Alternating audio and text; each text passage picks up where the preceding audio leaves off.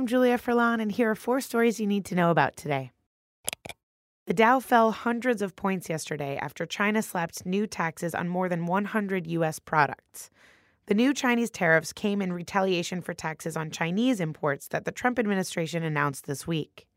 The White House said its tariffs are in response to China's theft of intellectual property belonging to U.S. companies. This is the latest indication that a trade war might break out between the U.S. and China, which are the two largest economies in the world. Former Trump campaign chair Paul Manafort is worried about being indicted again. This has been a long saga, so let's start with a little refresher, shall we?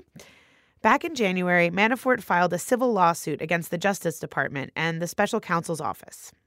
That lawsuit challenged Robert Mueller's authority in his investigation and asked that the charges against Manafort be dropped. Then, on Wednesday, Manafort's lawyer said that the case was actually about stopping future prosecutions against Manafort. The judge asked how Manafort could sue now if he was trying to stop activity that hasn't happened yet. The judge is set to hear arguments on Manafort's motion to dismiss the indictment on April 19th. At least 70 people in and around Chicago have had severe bleeding linked to synthetic cannabinoids, aka synthetic marijuana. Of the 70 cases in the Chicago area, two people have died and at least nine have tested positive for exposure to a blood thinning drug used as rat poison. The products are illegal but may be sold in gas stations, convenience stores, and on the internet and they might be labeled not for human consumption. One of the reasons people seek out these drugs is that they're harder to detect on drug tests. But calling them synthetic pot is kind of a misnomer, according to Dr. Michael Baumann, who's the chief of the Designer Drug Research Unit at the National Institute on Drug Abuse. Unlike plant based cannabis, cannabinoid side effects can be really severe.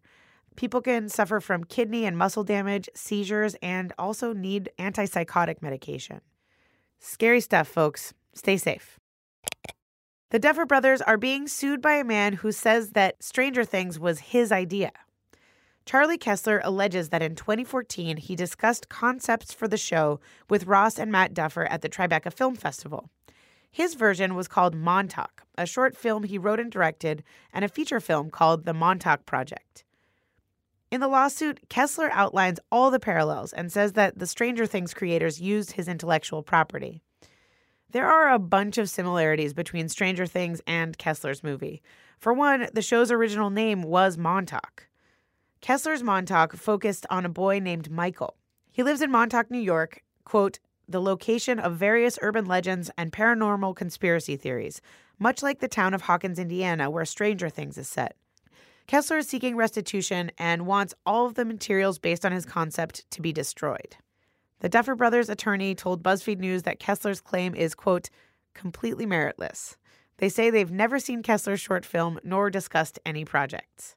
For more on the latest stories, download the BuzzFeed News app and make sure you listen to this briefing reporting to you as a podcast or on your smart speakers, and now as a video on Spotify. Just look for BuzzFeed News.